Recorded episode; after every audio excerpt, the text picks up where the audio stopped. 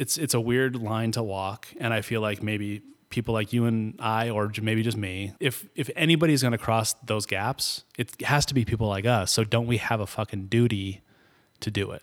Is my question, and it's the question I'm I'm asking myself every day.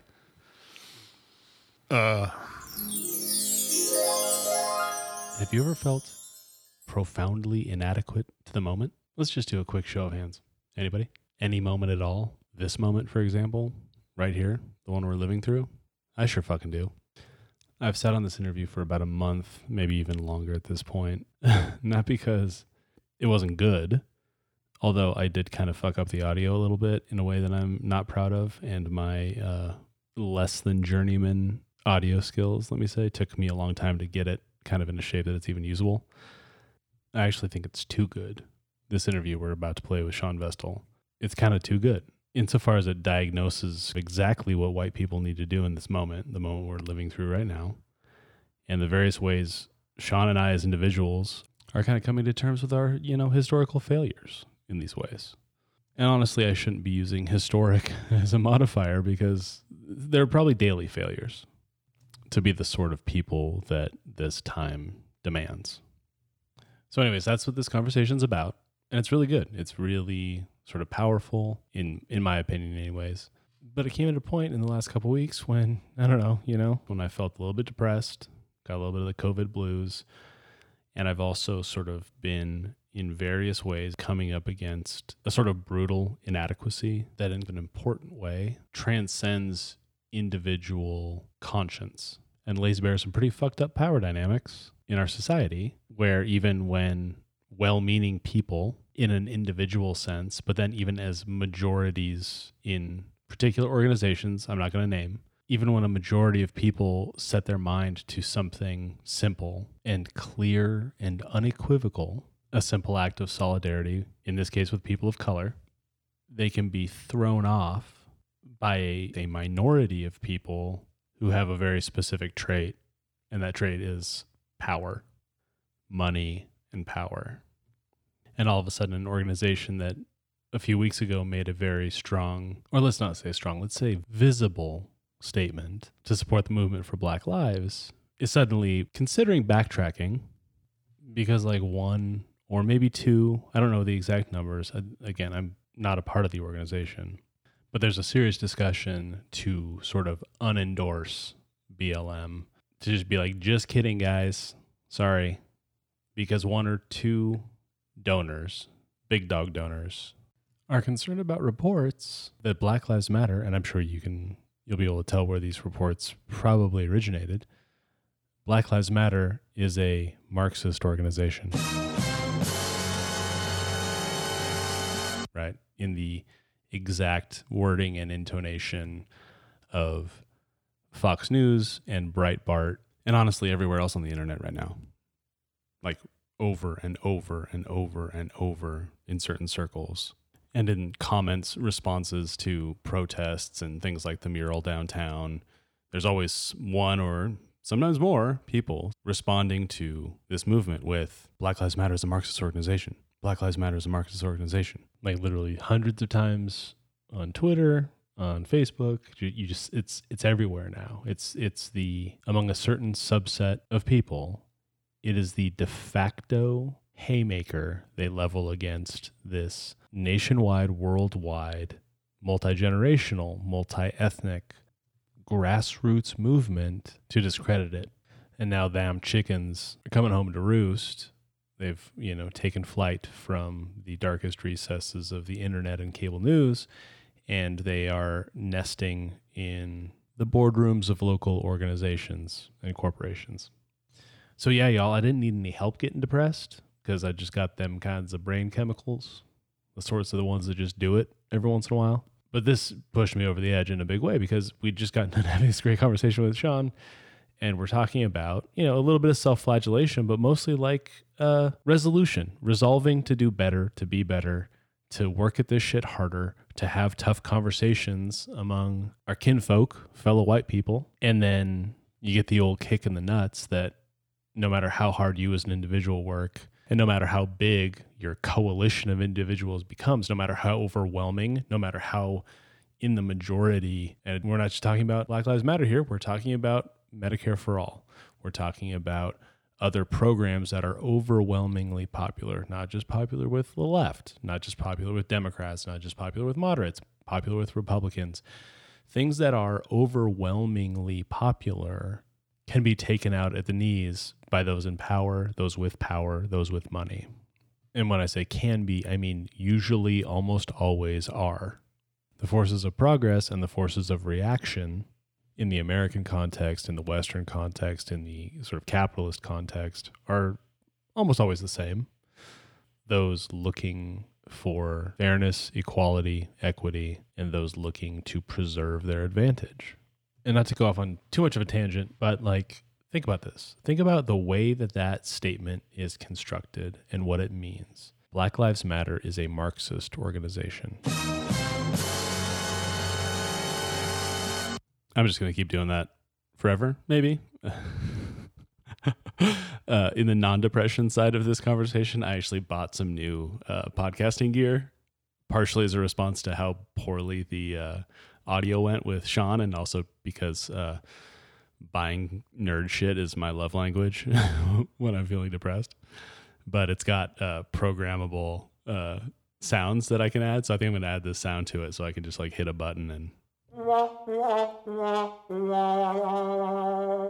it's kind of goofy right now, but uh, you can preload it with any sounds you want. So I'm going to slowly start adding custom sounds into it to, uh, you know, get that really premium range effect, you know, really brand this thing.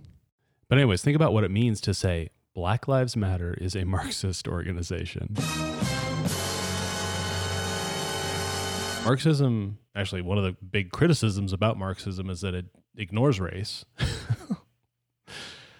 so these critics of Black Lives Matter have actually kind of shown their ass. They're saying that the liberation of black people and people of color, natives, BIPOC folks, that emancipatory move is bad for their bottom line. It's bad for capital.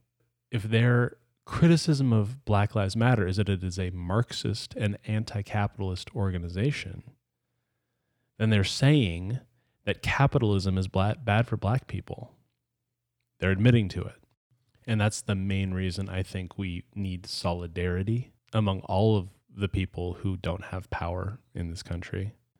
Because we know that it's going to take more than 10, more than 100, more than 1,000. It's probably going to take millions of people standing up against this kind of power to finally topple it.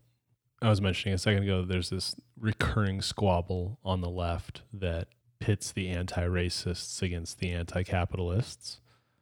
People who are accused of being race reductionists, people who are focused only on racism, uh, versus people who are class reductionists, people who are only focused on the class impacts of capitalism. And it's actually a massive problem in my mind that people who should be natural allies are at each other's throats because of priorities or perceived priorities about how and who to emancipate first. It's like we got to smash racism. It's like no, we got to smash capitalism, and and then patriarchy obviously too is in there.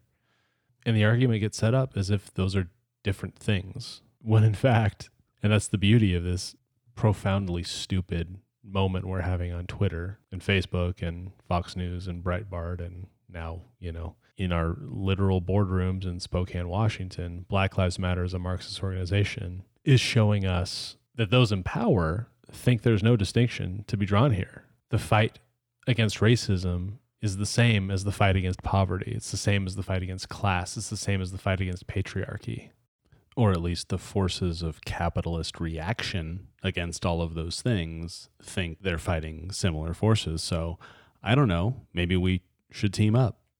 so this isn't like a well thought out argument or anything yet, but it's what's been on my mind. One of the things that's been hanging this episode up is after having had this incredible conversation with Shawn Vestal, you take a look around and all of a sudden it seems like, well, maybe individual work is not adequate. It's necessary, but not sufficient to achieving the emancipation we're all after. A quick illustrative analogy would be like don't stop recycling and doing what you can personally to save the environment, but also maybe protest pipelines and go support, you know, the no DAPL movement. And then on top of that, if you really want to impact fossil fuels, maybe we defund the military because the US military is the single biggest polluter on earth. I was just listening to a podcast with Bill McKibben, who's one of the huge names in the environmental movement. He was talking about how he used to write books when he was younger, and he still does, but he has gotten more into activism because he thought in his naivete as a as a younger person that it was about winning an argument when in effect it's this is all going to be about building power. And the only way that folks like us are going to be able to build power is through numbers. We're going to have to fight the massively well-funded forces of reaction with an equal amount of people power. Anyways i'm still formulating that argument I'll probably unpack it more in part two of this because we got another one, long one coming up. But as you're listening to this, as you're listening to, to people sort of come to terms with our individual responsibilities in this moment to our fellow man, also be thinking about this larger structural problem that we've got to fight through and the sort of action it's going to take from all of us to fight back. All right, pep talk over. Sorry I got depressed but we're fighting a world historic battle here and we don't have all the answers. But at least now the struggle will have sound effects and we can start with some good ass conversations like this one. All right, I'm Luke Baumgarten and this is Range. After the break, Shawn Vestal.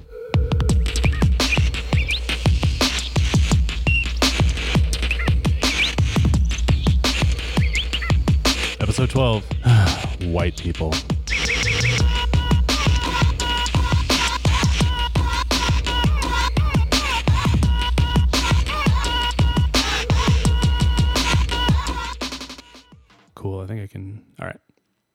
Shawn Vestal, thanks for coming on range. Uh, I last talked to you at the school that's near my house where you happened to be playing catch with your son, and I was playing fetch with my dog children. Yeah. And both of our respective uh, broods were staring at us the whole time, just like, hey, hey, dad, can you throw the ball Yeah. for me? Right. I've wanted to have you on the the podcast since the beginning um, for a number of reasons. Just because you're such a you, you spend your whole life or your whole work life thinking about Spokane and, and politics and the way we relate to each other. Um, and then you wrote a column that we'll talk about, I'm sure, at length recently. That um, it seemed like a pretty good time to jump in, and luckily you you made time, so I appreciate you. Well, thanks. I'm, you know, I like what you're doing here, and I'm happy to be a part of it. Yeah, I remember that that day as well. And, uh, there have been some other th- recent things that I was kind of itching to talk to you about, and but it was like, yeah, I should, I should be a father for, to my son for 45 minutes or so today. Well, um, I I started getting into my usual show prep for this, and I kind of just decided I'm going to ask you one question to start with, and we'll just see where it goes. You wrote a column about white grievance backlash, and so I just wanted to start this by just asking you, how are white folks doing, Shawn? Like, are we okay? They, um, we're we're hurting right now, Luke. no, I don't even see. I mean, I could joke about this all day. It's but joking is how I express anger sometimes, and I'm Yeah. I'm true. Truthfully, I'm angry at a lot of what I hear from people and a lot of the response to. So the column that you mentioned, I wrote it in response to this controversy over local Catholic charities Right. CEO Rob McCann, who wrote a column in which he tried to take responsibility for where he stands in the moment as a white person, as a Catholic, as a Spokane resident, and in which he declared himself to be a racist and his church to be racist. And this, of course, led to this huge backlash from people, and the bishop gave him a pretty sharp scolding and slapped Right. him down for it, and in a way that I thought was pretty awful. I'm not a Catholic, but these things are being played out in the public sphere, and I thought what the bishop had to say about it was um, pretty similar to what a lot of people, mostly um, the, the most conservative folks among us, um, the way they frame their response to Black Lives Matter as a knee jerk resistance to it, as a I think a misidentification of what it really is, an intentional s- skewing of what it really is to make them seem like um, more like terrorists than they really are, or Right. more dangerous or more radical than they really are. And it's all an argument that at the bottom of it, I think, is uh, white fear, white grievance, white loss of control, you know, white defensiveness, um, and that that that force is so powerful in our country. You know. Yeah. Well, and it we're used to seeing ourselves consciously or unconsciously, and because I've seen I've seen a little bit of what you talked about in your column in people that I think would consider themselves allies. Like we, you know, there's been this whole it's not just like the Karens that are calling, you know, the police on people. It's it's people who think of themselves as allies and who I even think, you know, black folks would consider allies centering themselves in the narrative and trying to and and and in a way that the the people of color in my life have had to have like pretty conscious conversations to be like just the way you're framing even the questions you're asking right now is centering yourself in a way that we we aren't here for right now Right. and i think that's been really tough Yeah. uh, and and fascinating to think about, you know, like, and that's why I kind of wanted to. The first few guests I had on were were people of color, um, just because I wanted to talk less in spaces like this. I mean, podcasts were literally, you know, it's it's like the. Uh, the water that middle-aged white men swim in. So, you know, this feels very natural to me. But Yeah. it was like part of, part of it was like, let's center, uh, obviously center other folks. But one of the things I wanted to get back to, you mentioned that was so that has been fascinating about the Catholic Charities thing is like you're right. It's like I'm I'm not Catholic either. I went to a Catholic college, so I kind of see I understand that world, and I have a lot of friends that are Catholic, but I don't really have a in in that way. I don't have a dog in that hunt, but at the same time, Catholic Charities and just the way that the social safety net works in America and in Spokane, that is a charity as a Catholic institution that has extreme overarching public does public good in our city but has an incredible amount of power especially around homeless folks and, and the, the sort of the folks most in need. And so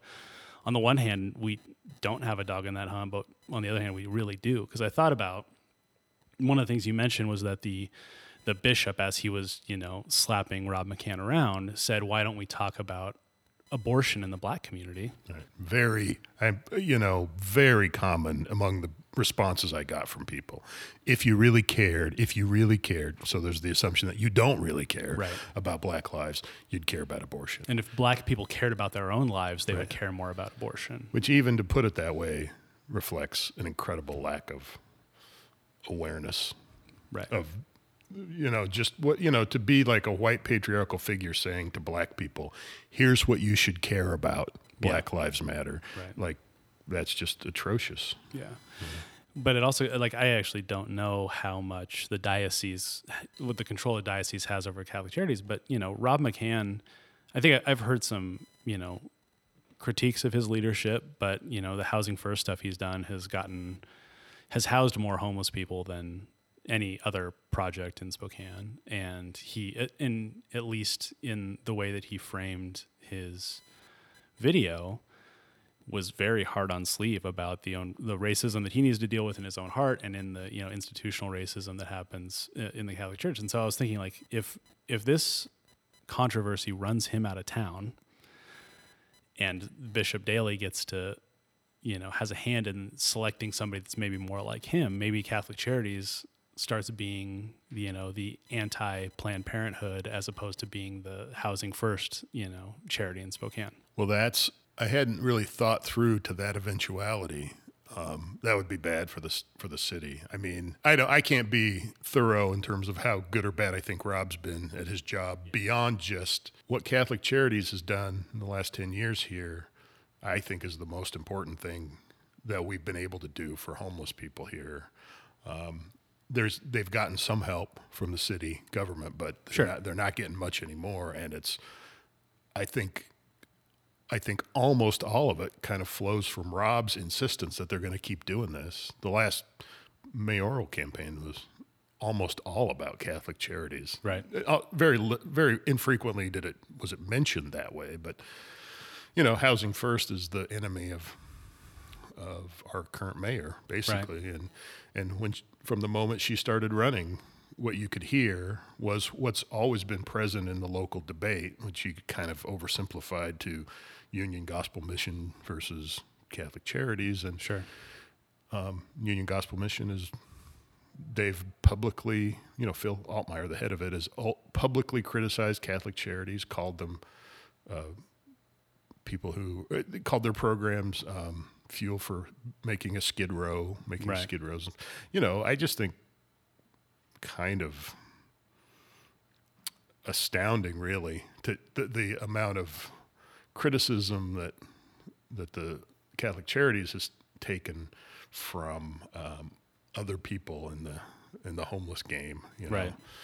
Uh, and so it takes a special sort of person, I think, to kind of stick to the stick to their guns and try to carry out what he's doing in the face of a lot of opposition. Yeah, you know, absolutely. And and and then beyond the opposition, just the you know lukewarm people, like Yeah. the, the people who don't care that much, who aren't going to pick it up and push for it. Well, and so that that was the controversy that sort of triggered the the column, but you did a, a pretty interesting thing. It sort of starts off by just saying, My fellow white people, we have a terrible hearing problem. As millions of black Americans raise their voices about their, their reality in this country, too many of us simply don't hear. We have a terrible vision problem. Too many of us take but a glimpse of George Floyd's death under the knee of a dead eyed cop, brushing past the truths it tells while gobbling up wall to wall, quote unquote, news of the CHOP, which was the autonomous zone that uh, was established in Seattle. I heard a ton about CHOP. Yeah, you're right. Images of peaceful protests flash before our eyes unseen, while a picture of one burning Burger King imprints itself on our vision forever. We have a terrible speaking problem. Called upon by events to examine ourselves and our institutions and to speak up for our brothers and sisters of color, too many of us ask, What about me, though? What about me? Given that you wanted to talk about Rob McCann and Catholic Charities, why did you start there? Well, I don't know is the short answer. I mean, I don't I had some sense of wanting to to to start more broadly than just the bishop. And I had I have had some nagging sense that I wanted to touch on my own experience to some degree. And I've even thought a few times that I was going to write something about my own kind of whiteness, which I think is similar to a lot of Spokane whiteness Yeah. and the problem that I think it is in America, which is the, the, the almost kind of segregated whiteness, like, Yeah. you know, where you don't have any experience with all the various communities that make up our country. Yeah. And yet, despite that, you don't lack confidence in, in terms of having opinions about it. Yeah. And I think I was, I think I had some of those attitudes myself as a 17, 18 year old growing up in Idaho. I was taught by a history teacher who kind of said, on the one hand, you have racism. And then on the other hand, you have reverse racism. And, and so we had a day in class where we talked about whether reverse racism was just as bad as racism. And to even frame it that way clearly is a distorted right. view of, of things. And um, I think about so many things in my own experience that were overtly racist or at least were uh, the kind of slumber of the of the unthinking beneficiary of white supremacy, you know, Yeah. that I- I wanted to think about that and write about that, but at the same time, not be like, okay, here we are, the Black Lives Matter moment after George Floyd, and it's time for me to write about being white Yeah. you know and Right. so I, anyway i wanted to broaden it beyond just the message uh, and i also to be honest with you i don't know rhetorically that i would put it exactly the same way rob did I, i'm not 100% sure what i think about um, the, the necessity or usefulness of being saying like i am a racist Yeah. And I sincerely mean I don't know. I'm not saying I don't think it's good, but I'm also I'm on the fence about it a little bit. I mean, I think some of the language that Rob used in that that video maybe I wouldn't put it that way. I don't know though. I mean, I don't Yeah. I think that I think that statement I am a racist is a very interesting one, and I think it does very interesting important things.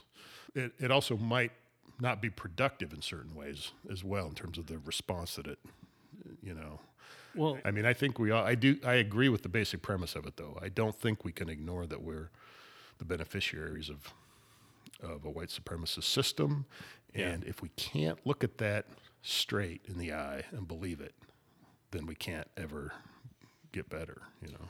Well, and it's one of the things that's so tough is because whenever you start having these conversations, it gets into at least my brain.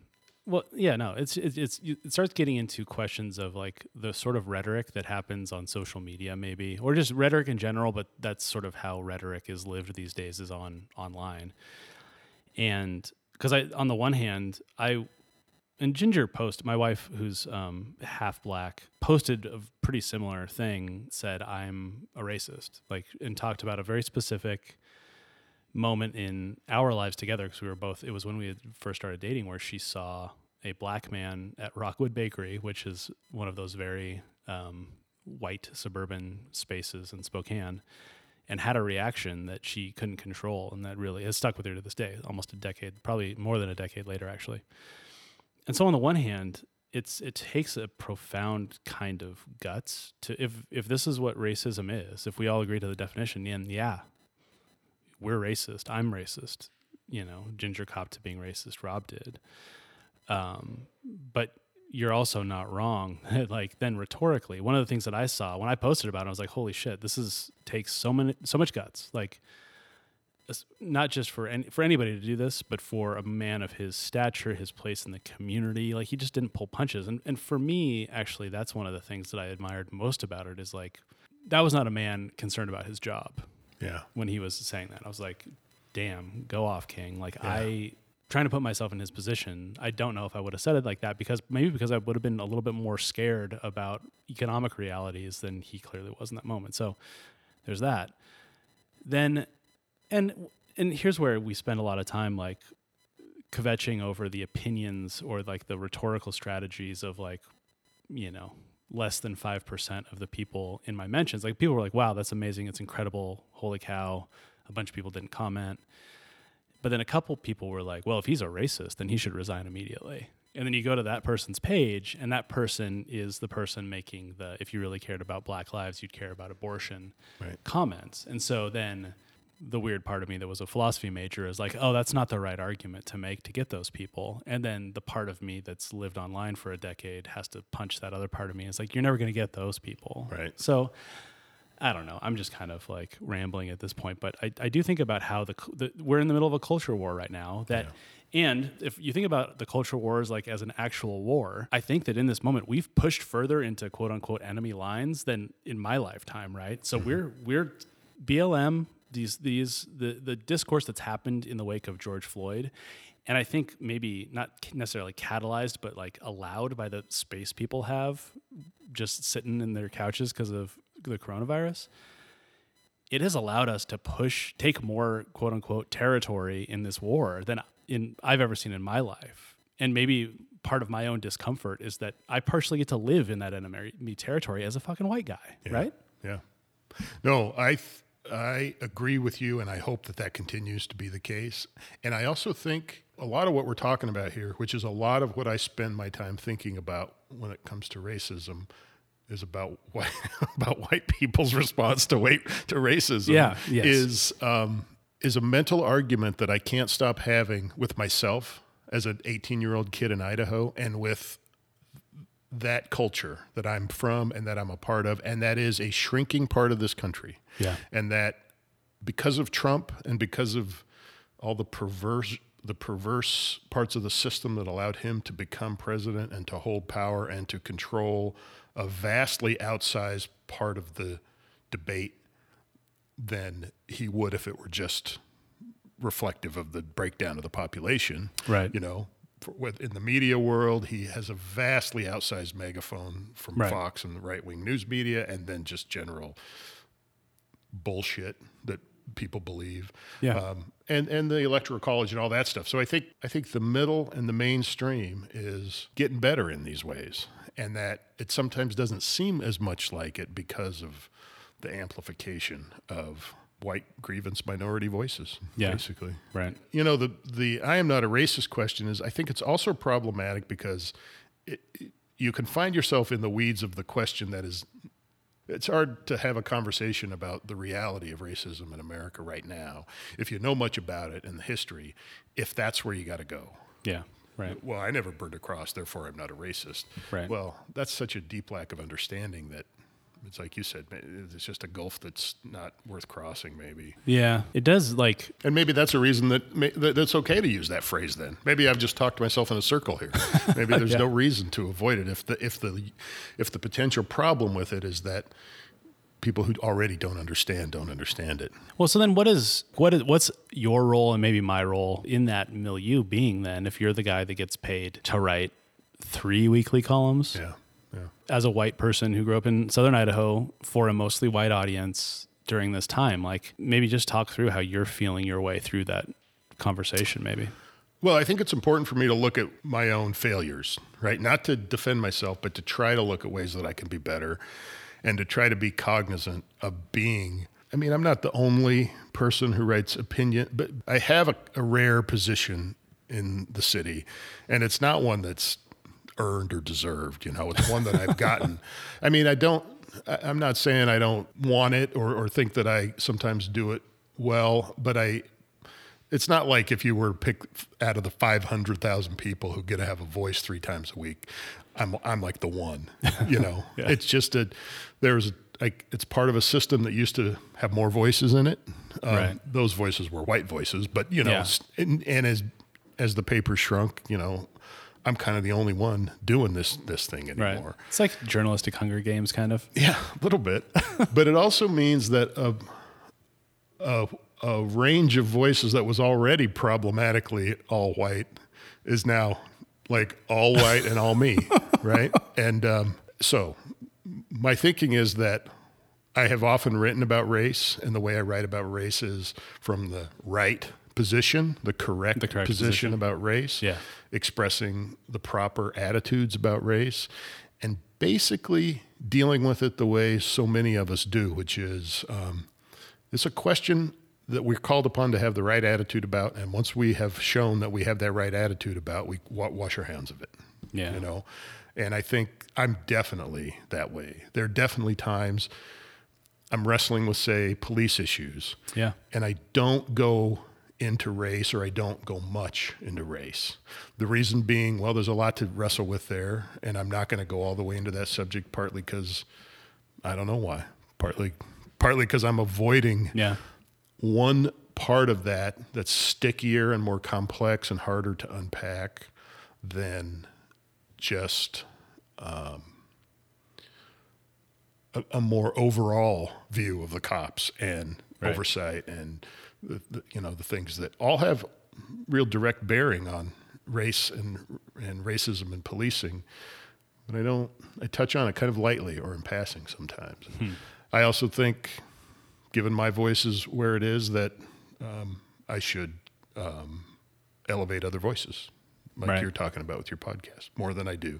And th- those are things I've thought about before. And part of the columnist game is writing your own thoughts, and and so yeah, I, you know that's the default, and that's the the, uh, the tide of resistance, maybe it just into this, but. Yeah, like I interviewed somebody today. I'm writing a column following up that column because I heard from a lot of people are like, well, what can I do to be a better ally? These are, I mean, I heard in response to that column, I have to say, I got overwhelmed with positive responses. And I did That's not awesome. get overwhelmed with negative responses. So sometimes I think, well, if I don't hear much criticism, how do I read that? And yeah, I went to the editor and he said he got fewer than 10 um, emails of complaint about that. So, um, and I probably got 10 or 20 but yeah. but maybe 80 or 100 positive ones. Wow. And a lot of people like, well, what should I do if I have the right? And for one thing, I'm not the person who can answer that question, but I can reach out to people and yeah. say, what do you think? What do you think those of us who want to do more than just kind of signal our opinions um, can and should do? So who'd you, you talk to for the column? Well, I talked to Roberta Wilburn, dean of something at Whitworth, but okay. she yeah, uh, totally. uh, she's a she's been a member of the faculty. She she had just reached out to me because she's doing a class on how to be an ally, and um, so we had a conversation. But I'm also talking to some other folks who are who I haven't spoken to yet. So Sandy Williams and I are going to talk, and that's awesome. You know Walter Kendricks. Yeah. So okay, maybe I want to dive into some waters that I'm not totally comfortable with diving into uh, and see how you feel. Like I've gotten dangerously close to like unfriending family members over some of this stuff. Yeah. Um, and just and people from high school. So I, I grew up um, in a not dissimilar place from where you grew up in southern Idaho, except it was North Spokane County. Like, um, and I grew up in a multiracial family um, with a brother who has told me in the past that he has never lived a single day in Spokane not feeling his Mexican heritage when he walks into any place with any people. Um, as a result of conversations that I had, I've had with like my mom specifically, she told me stories about how people would get up from where, like when they would come to watch a basketball game that I was in. I played basketball for the Riverside Rams, uh, and when they would co- come into a home game where my mother was a teacher's aide at the elementary, she was she recently got an AA uh, at the Falls, and when I posted about it,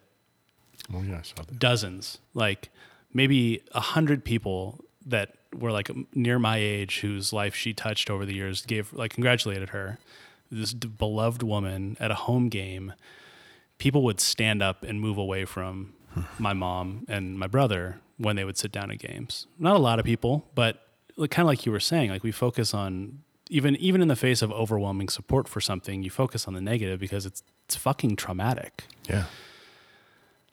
So that you know made me cry like a baby because I wasn't, I, and I think that's something I don't, I don't think I forgot. I think I she never told me that until just a few weeks ago, and um, so anyways, I'm trying to figure out how to and at what level to sort of call in the people I grew up around and including members of my family, but you know, folks that I'm still connected with that I that I and this is where it's like I'm going to say I I I think they're good people. Um but the way they behave online or or whatever makes me sort of question it now at, at times. So it's like and since we're in the position we're in, like what what duty do we owe everyone else to go into those spaces and try to like make shit better? Well, that's a hard question for me because it challenges my desire not to do that. You know what I mean? To put it that way. Totally. like like and and I think that that discomfort is um I, I should be wary of it because I I might just think of it as well I I write my arguments and I make my arguments and that's and that's what I contribute that's what I do Yeah. it's a lot easier to just throw it off the cliff and see where it lands Yeah. than to sit and engage with a, another person about it. And in particular, it's hard for me to do it in a way that's not destructive and unproductive. I find, and I've gotten worse and worse about this, I've gotten worse about it with the Trump era. Um, a feeling that I have that I have kind of lost faith in something that I don't know how to make sense of just yet. Like hmm. the idea that underlied a lot of journalism that I spent my whole life doing. I'm now not so sure I believe in it at all. You know, like ideas of sort of balancing and always, you know, I, I and and the value of some sort of a civil discussion broken along some kind of binary um, Right. in which everybody is treated as a good faith um, Participant. participant and a reluctance to wipe to to write off a whole portion of the of the system uh, Yeah. to a whole slice of the of the country and I find it almost impossible to have that attitude anymore. And then I think this is an engine for kind of keeping white privilege alive and, and flaming is not wanting to have uncomfortable conversations with people close to us. Yeah. Is it it's I think it's probably fair to say that like one of the most under talked about parts of white privilege is the ability to just be like, ooh, yuck, that makes me feel bad. Oh well, I don't really have to worry about it. Yeah. So like Oh yeah. the conversation you're talking about, and I th- I'm trying to think through like pretty honestly how many times I've been like, I should speak up, and then I'm like, uh, but I, I, I won't, or I, not, not that I won't, but it's, it's like, I, I have the luxury of being able to, because it's not like I don't worry about it. It's not like I, I have a world class sense of guilt about things. It's not like I'm not. It's not like I get to just be like, go live a life of uh, ignorant, you know, ignorant bliss about this, because it'll eat me up. But I can, I can sort of manage to not have an uncomfortable conversation if I want Yeah. and I'll feel a little pang of guilt every time it comes up. But that's one of the, I think that's one of the more, there's the white privilege that's very overt, the white privilege that has allowed me to sort of get where I've gotten in this world as a white man.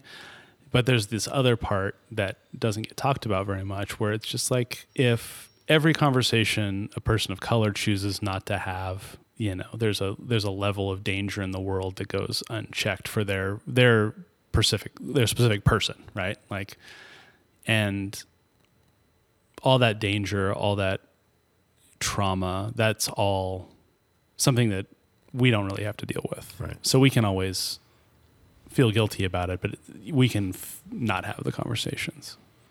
And I think for me, the learning and the growing that I've done, and I presume that the learning and the growing that I will do, often comes through an awakening of uh, of that uh, of the reality of that for people of color. So Ta-Nehisi Coates between the world and me.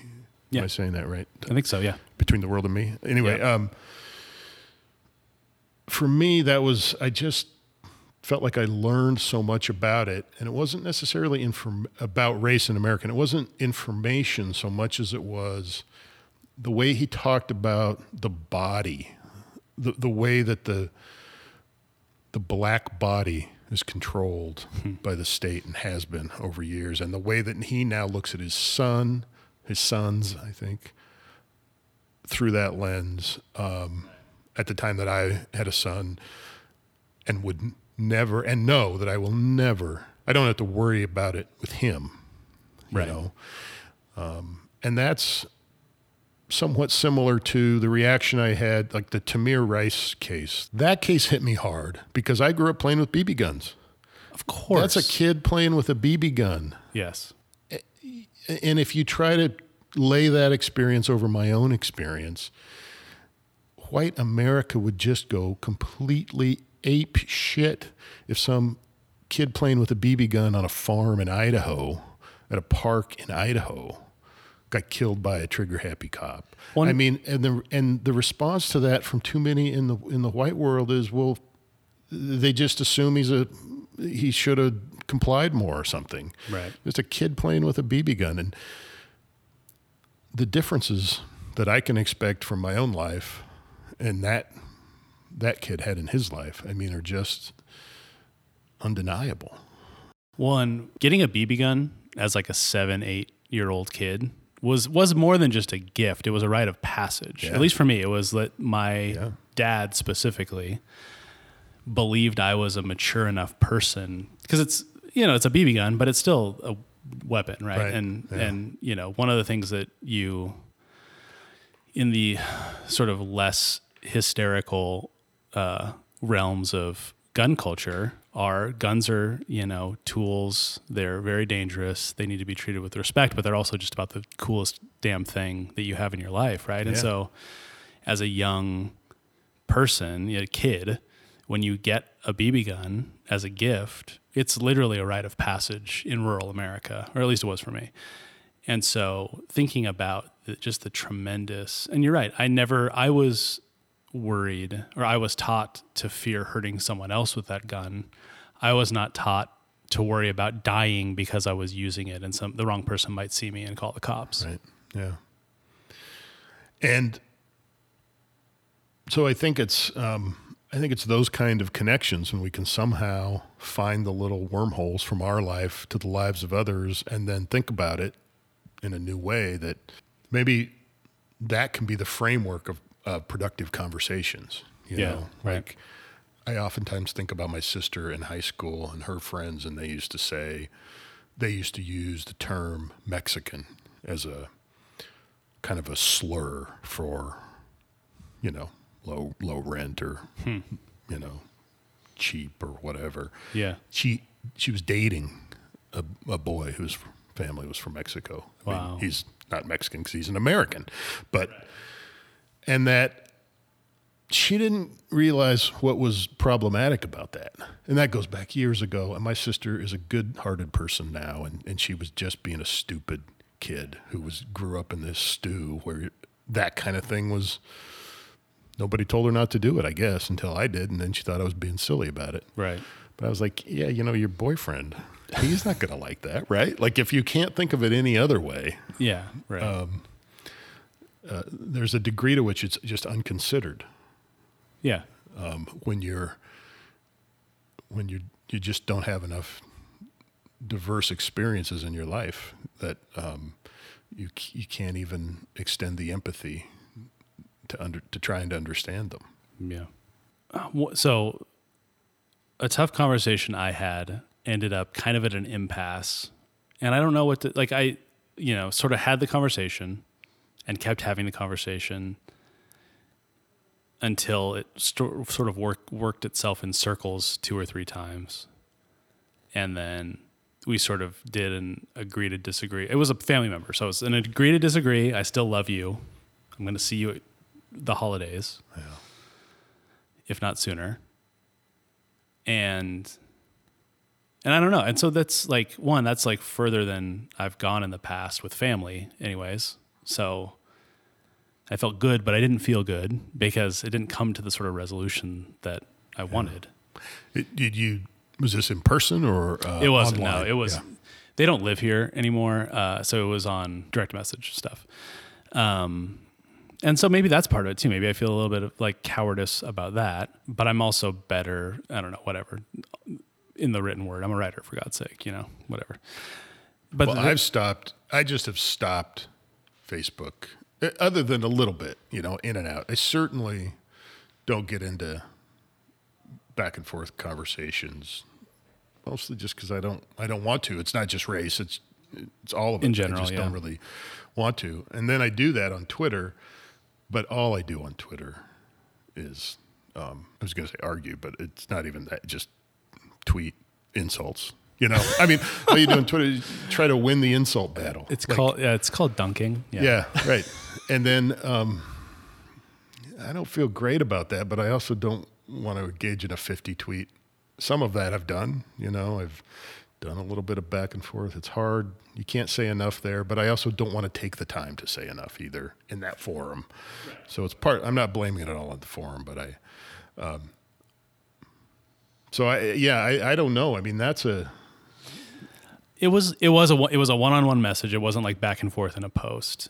yeah. But and it just kind of got to a point where it was not. If it would have been, I if I would have been having that conversation on the phone, I would have just gotten really angry earlier, or I would have shown my anger because I was fuming, Yeah. but still trying to be like, okay, deep breath, talk through this, try to explain. And and it was an attempt at not like out logicking a person. I wasn't like fact facts don't care about your feelings. This person, I was saying we have a multiracial family. The things that you're saying about George Floyd being a person who was, you know, previously justice involved, whatever, you're saying he does he may or may not have done a robbery 20 years ago and therefore that was a complicated that was that is a partially extenuating circumstance to him maybe passing a bad $20 bill and then getting choked to death for 9 minutes think about put yourself in the shoes of our family members who are going to maybe and I, I don't know how they're going to interpret it but the moment i saw him saying that i was like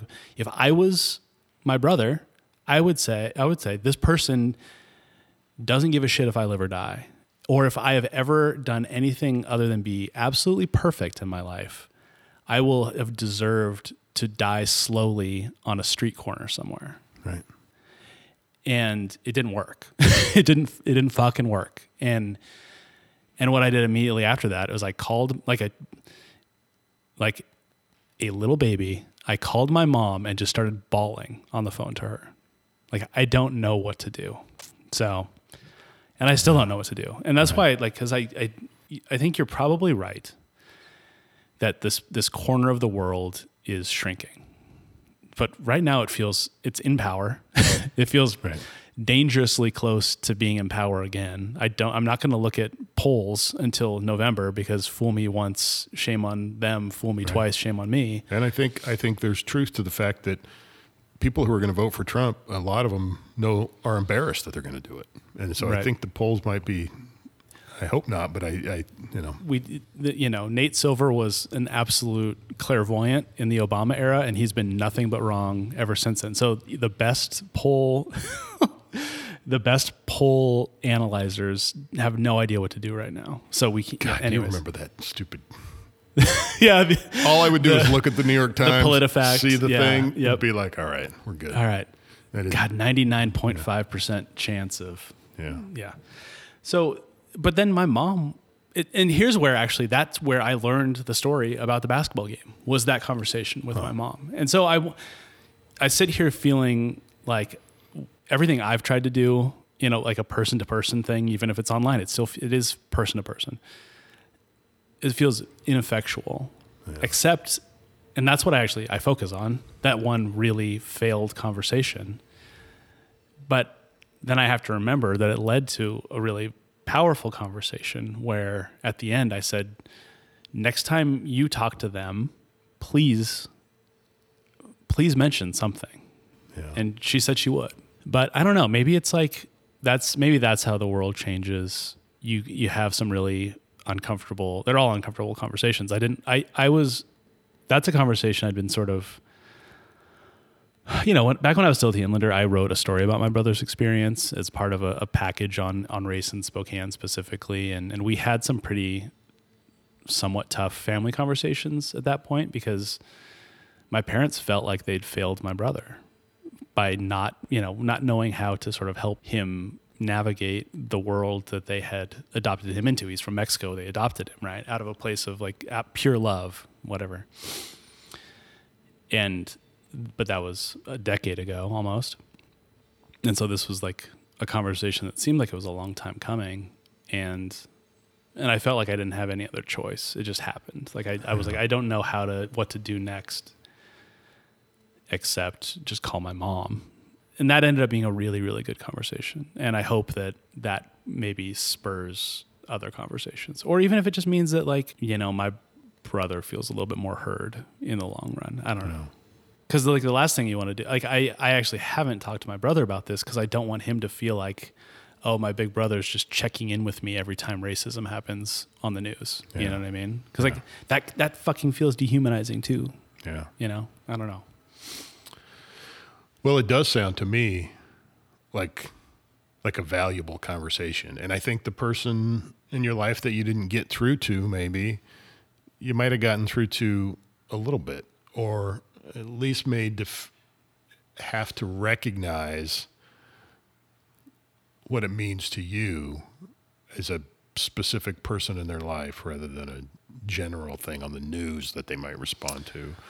And that maybe those are the kind that maybe that's all that's on a that's possible you know in some in some interactions is Yeah. to be seen and to be taken seriously Yeah. rather than and i think it's harder you know we see it everywhere you look uh, marriage equality everywhere you look the evolution comes in people's personal lives It it comes when oh i've been against gay marriage all my life but now my son wants to marry an, another man. Yeah. i'm gonna i'm gonna change now.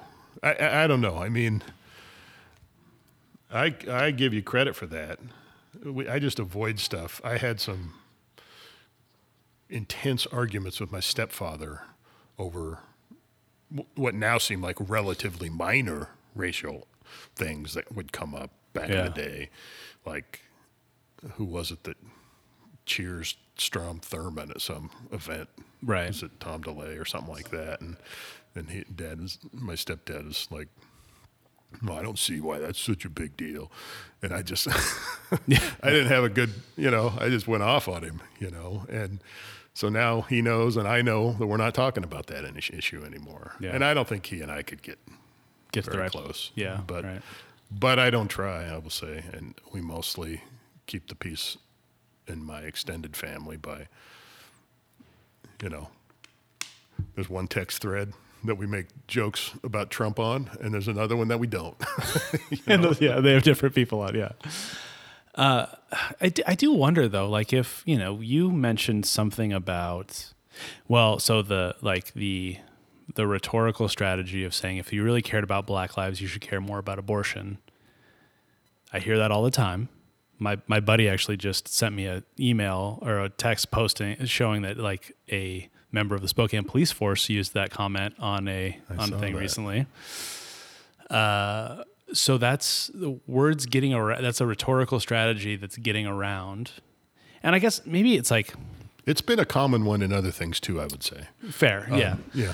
So I guess the question is like, if and this is this is maybe where it turn the question turns back to to journalism. It's like if we cease to have, and maybe there never was a public square. Maybe there never was an actual public square that everybody in Spokane could be a part of, and a, a Right. discourse where you know because maybe because largely the things we used to dis you know talk about in those public squares weren't open to certain classes of people and certain races of people, right? Right. So maybe we were all just sort of fiddling about our own bullshit. But the way that we it seems to have split into separate discourses, how do we bridge that gap? Because like I have a ton of guilt, and, I'm not talking about race stuff right now. I'm more th- talking about like things like you know progressive politics, like Medicare for all and stuff. Like I've had a lot of really productive conversations with my, you know, the people that have been written off by, let's say, the Democratic Party for 20 or 30 years that grew up in places like me about around stuff like,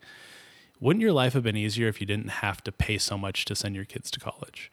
Wouldn't your life have been a little bit easier if, you know, every time Jimmy felt like step, you know, stepped on a pitchfork, you know, you didn't have to pay out of pocket because you're a self-employed farmer or a farm laborer, even worse. Right. And, you know, you you didn't have medical health insurance, right?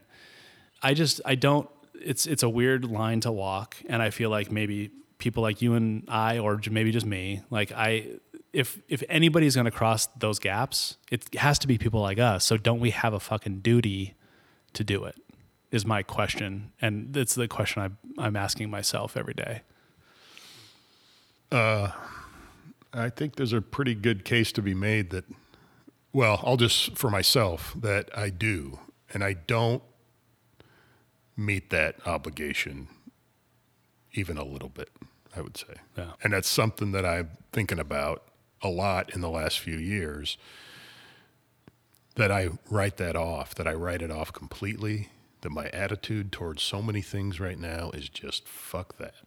And Yeah, I'm not going to get down into the mud and well, I'm going to get down into the mud. I wish I could say I wasn't going to get down into the mud. I am going to get down into the mud, but I'm not going to I'm not going to have a real I wish I could be a more peaceful minded person who could come out of that conversation. Like I think about people like uh, I can't think of an example now, but someone, you know, people who are just peacemakers and they they strategize those conversations to think I'm gonna, just going to try to make my point and I'm not going to rise to the bait. yeah, I'm going to just try to make it as productive as possible toward what my goal is here in this moment.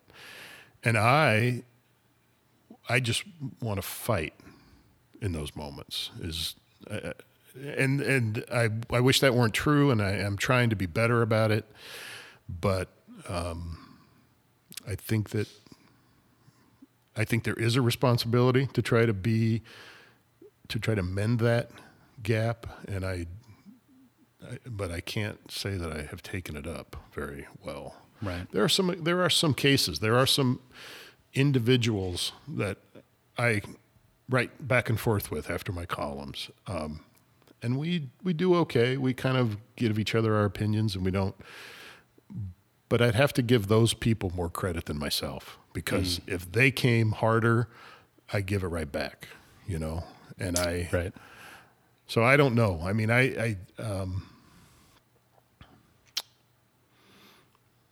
yeah, I don't know. And the, the idea of the public square, I think this goes back to something we had a brief interaction about on Twitter a while ago about fact checking. Oh, yeah. About the fact check as a sort of a expression of a model that that historically, you know, kind of uh, favors the the white establishment.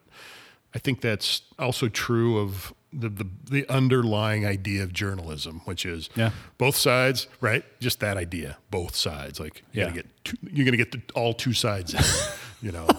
But and that, that both sides are more or less equal, and that that if you frame everything, um, on the one hand, on the other hand, Yeah. you know, Right. um, that that you've kind of done your job. Do you know how complex it would make every story if there was a third hand? You know, it would be impossible. You couldn't do newspapers would have to be hundreds of pages long every day. I mean, I just, uh, and so the public square obviously was limited, right? It's always been limited and it's still limited. I think it's less limited than it used to be. And I think it's at a period of rapid expansion, I hope anyway. And I Yeah. think social media has something to do with that. And I think it makes a lot of people uncomfortable.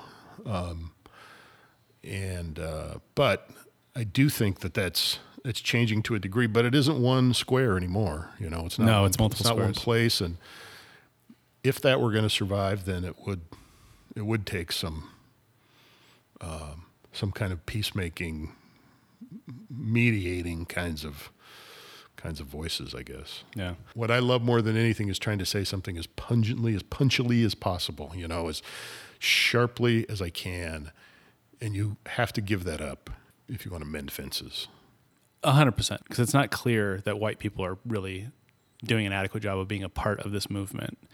To the, the extent to which we actually step up and become, you know, allies in this fight, it is gonna it's gonna take some, you know, it's gonna take bomb hurlers and it's gonna take peacemakers to some extent, I think. And so because I was not pulling punches. I was trying to argue rhetorically in, in such a way of like, I know it, just like calling this person a racist is not going to be effective, even though what I think they're doing is racist.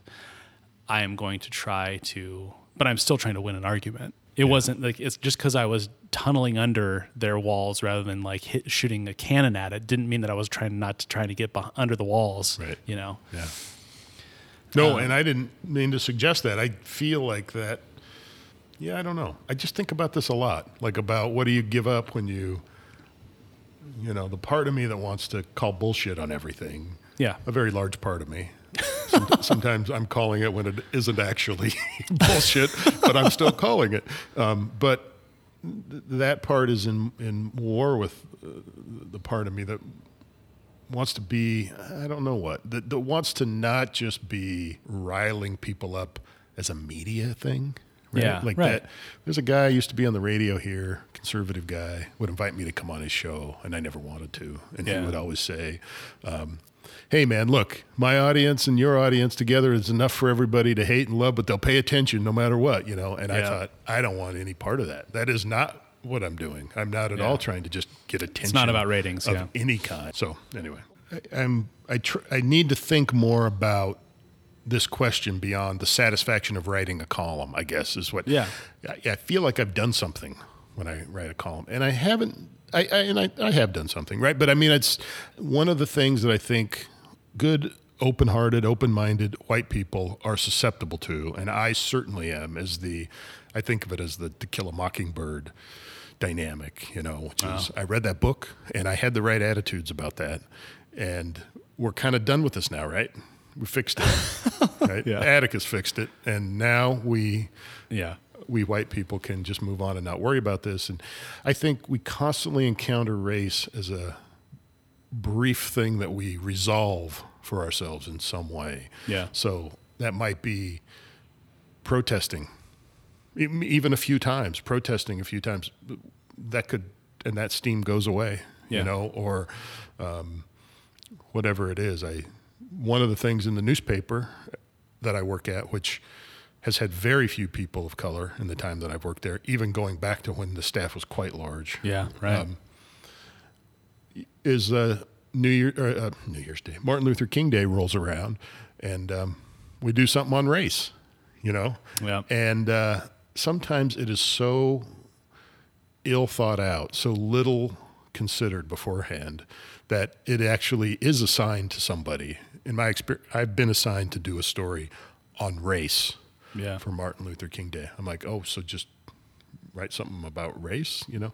but a few years ago, Uh, I, I might have even volunteered to do this. I, um, Walter Kendricks Yeah. at Morningstar Baptist, they were having a Martin Luther King Day, a week of Martin Luther King Day services, and they were in conjunction with the last sort of Black Lives Matter Oh, right. um, push that, Okay. that was uh, The Ferguson. after yeah after Ferguson after Michael Brown. So um, I met so a group of pastors was all gonna they were all gonna share the the, the stage that day, and um, I met with them in the back room, and we were going to talk about Martin Luther King, and I was going to write the annual Martin Luther King Day story for the newspaper Yeah. that employs no black people, and Right.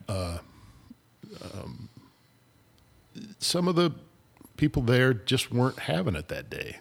And it was one of the most uncomfortable afternoons of my life. And I'm blanking now on the young man's name, but there's a father and son. I think they're a father and son, or it's a, f- a father-in-law and son Okay. that are pastors at Calvary. okay. Um, and this the, the younger man was somebody who wanted to talk to me about the FBI and uh, Martin Luther King and whether they had killed him or no that that That they had his killed view, him, They killed him, and and I was like, I don't.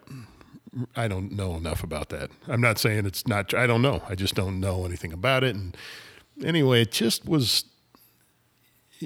It became profoundly uncomfortable because he just kept being like, "So what are you doing? Like you're coming out here?" I mean, he kind of just saw saw this for the bullshit that it was. Yeah. And instead of giving me some good quotes about Martin Luther King and what a what a great figure he was, uh, he was challenging Yeah. what I was doing in that moment. Right. And my response was defensiveness at fir- especially at first, a kind of I could feel myself being like I would never have said this, but I could feel in myself, "Hey, I'm here to do a good thing."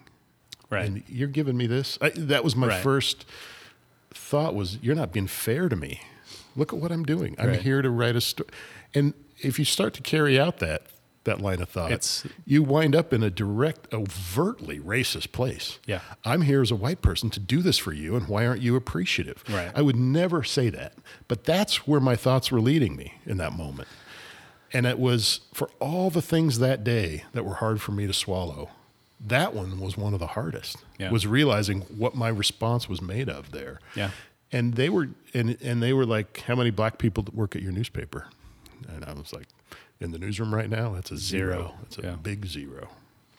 And um, it- the, the- you know, the other thing is though, they stayed in that room with me and gave me some credit. I'm not saying how much credit I think I should get, but at that moment I felt like I should have gotten a lot of credit. I was very, you know, again, this white person's like, what about me thing. Yeah. I was feeling it big time.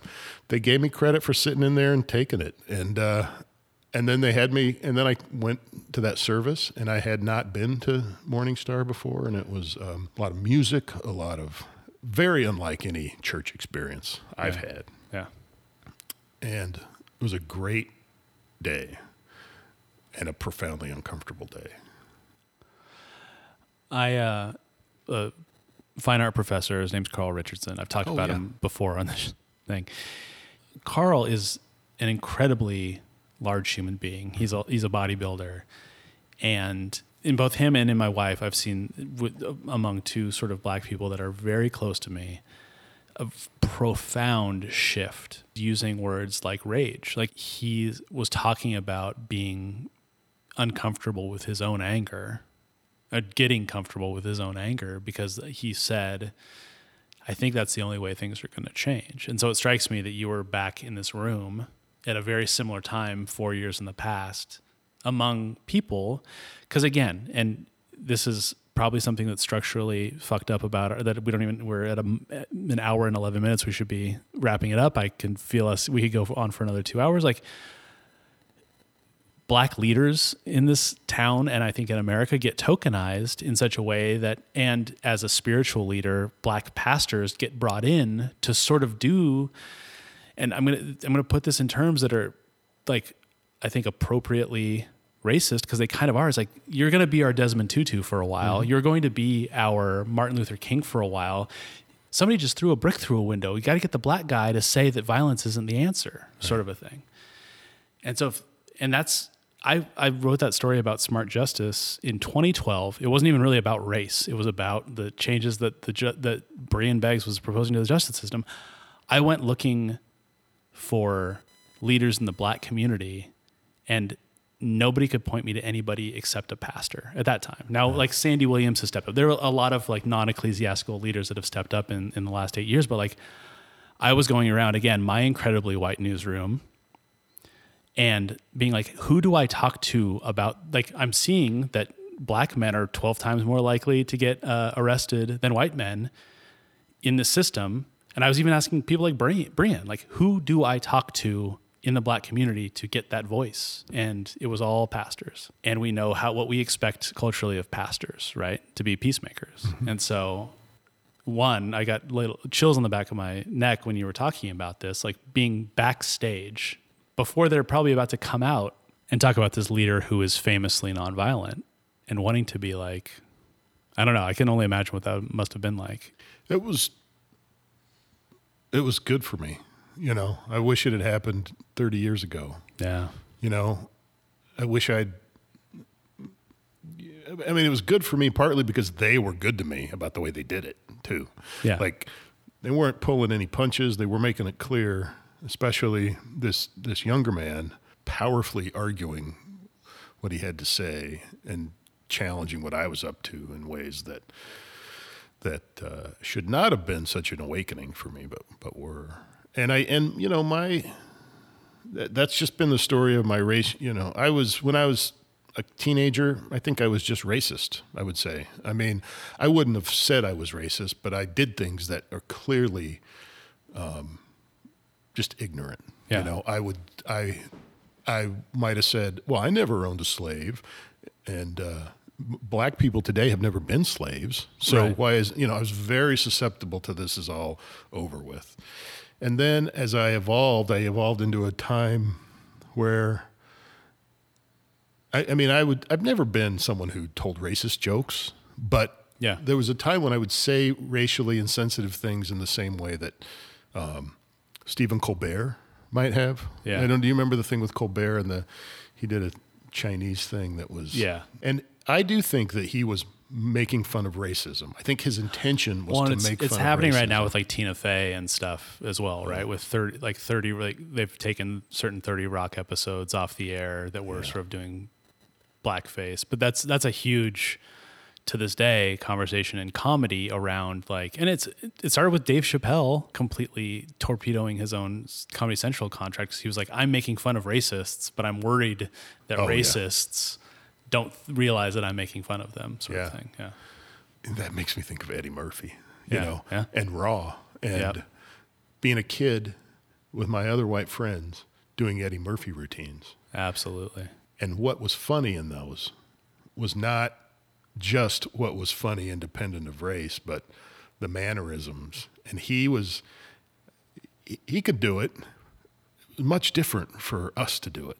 Right. Yeah. All of that um, very heightened cultural kind of uh, language. And uh, we were just laughing at black people. I think is what we were doing. Yeah, I don't think we would have said that that's what we were doing, but listen to the way this guy talks about starting a fire, and we're not, you know, Yeah. like I, I don't know. I mean, Eddie Murphy and the way we responded to Eddie Murphy when I was a kid, it's not the way we responded to say Richard Pryor. I don't think. I, I, I've I don't know. That's one that I haven't fully untangled, but that just came at a certain moment, and his his genius for character, and it is genius. I think he he had an ability to Yeah.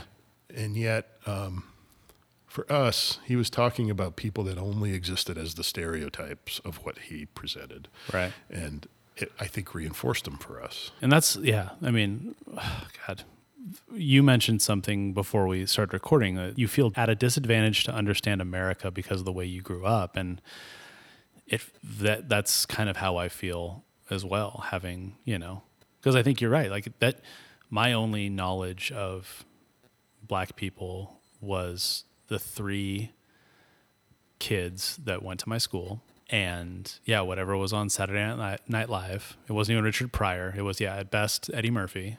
Um, And whenever I would sneak in from the country, because we didn't even have cable, so it was like I would go in and watch like MTV. It was, you know, Yeah. it was whatever hip hop white people put on TV, whatever comedians white people put on, you know, Yeah. television. I watched the Celtics Lakers documentary. Have you ever seen that? The Uh-uh. ESPN. No. Well, you played basketball, right? Yeah. yeah. You, was that a period you were uh, like? For me, that's Kind the of. period. Yeah, Like, I was a little young for that. I was more of a Jordan Jordan yeah. era. Yeah. That was anyway. The Lakers Celtics thing, which I lived through, and um, probably was more of a Celtics fan. Although I was just, I was kind of fair. I was a bandwagon, always Yeah, have been. yeah. Like I, I like to watch the best people. That's what I Yeah, like. totally. So um, it's like a four part. It's so good, but it is so. There is so much race woven into the story of the Boston Celtics and the Los Angeles Lakers in the in that era. Yeah. And why, who liked them, what the storylines around them were. Of course, you know Bird and Magic, as a- Right. and the importance of Bird to Bird and Magic in terms of selling the NBA. Yeah. And I, it was all totally over my head, totally over my head. Yeah. Yeah. Or I think back to the fact that I always, I often liked the awkward white player. Yeah. And I don't, you know, I love a lot of black basketball players, and yet I, I like, I kind of liked Kurt Rambis. Why did I kind of like Kurt Rambis? Why would you like Kurt Rambis? I think I don't think it's necessarily racist that you like as an awkward white man myself. the fact that I like That's how I. That's how I. because well also Yeah, as right. like as a guy who needs corrective lenses and need, has needed them since third grade, seeing somebody be successful with those goofy ass or uh, McHale. how is he doing that? That big, yeah. awkward dude. Yeah. But anyway, I did like just big awkward dudes in general. It's like Sam Perkins was my guy too. So I think I just liked big awkward dudes. But yeah, I mean, I think by by the time I was, you know, so Jordan comes into the league in like 84 or 85 or whatever. It was just like so I the only the only basketball player I had a poster of was Jordan. Maybe when back when, you know, you're a kid and you think you could maybe be a professional basketball player. Maybe I looked for myself on those teams and saw that like the only white guy who was playing a significant role was like a role playing shooting guard who would come in, you know, like Paxson or uh, who's the coach of the Warriors now, Steve Kerr. Kerr, yeah. But it was more like I was looking for my place in. Yeah. I don't know. Well, and I think I don't think we're in that time, but I think ideally there'll be a time when every one of these little like whether I liked Kurt Rambis, that could just be what it is. Like Yeah. You know what I mean? Yeah, Like totally. everything seems feels so freighted and right now I'm loading it all up as I think about it with everything I see.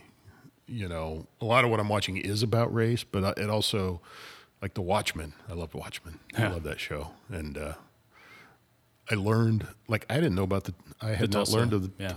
I, I googled it after that first episode because I thought, oh, this is an alternative history. It's fake. Yeah. Right. No. I was like, why don't I know about that? Yeah.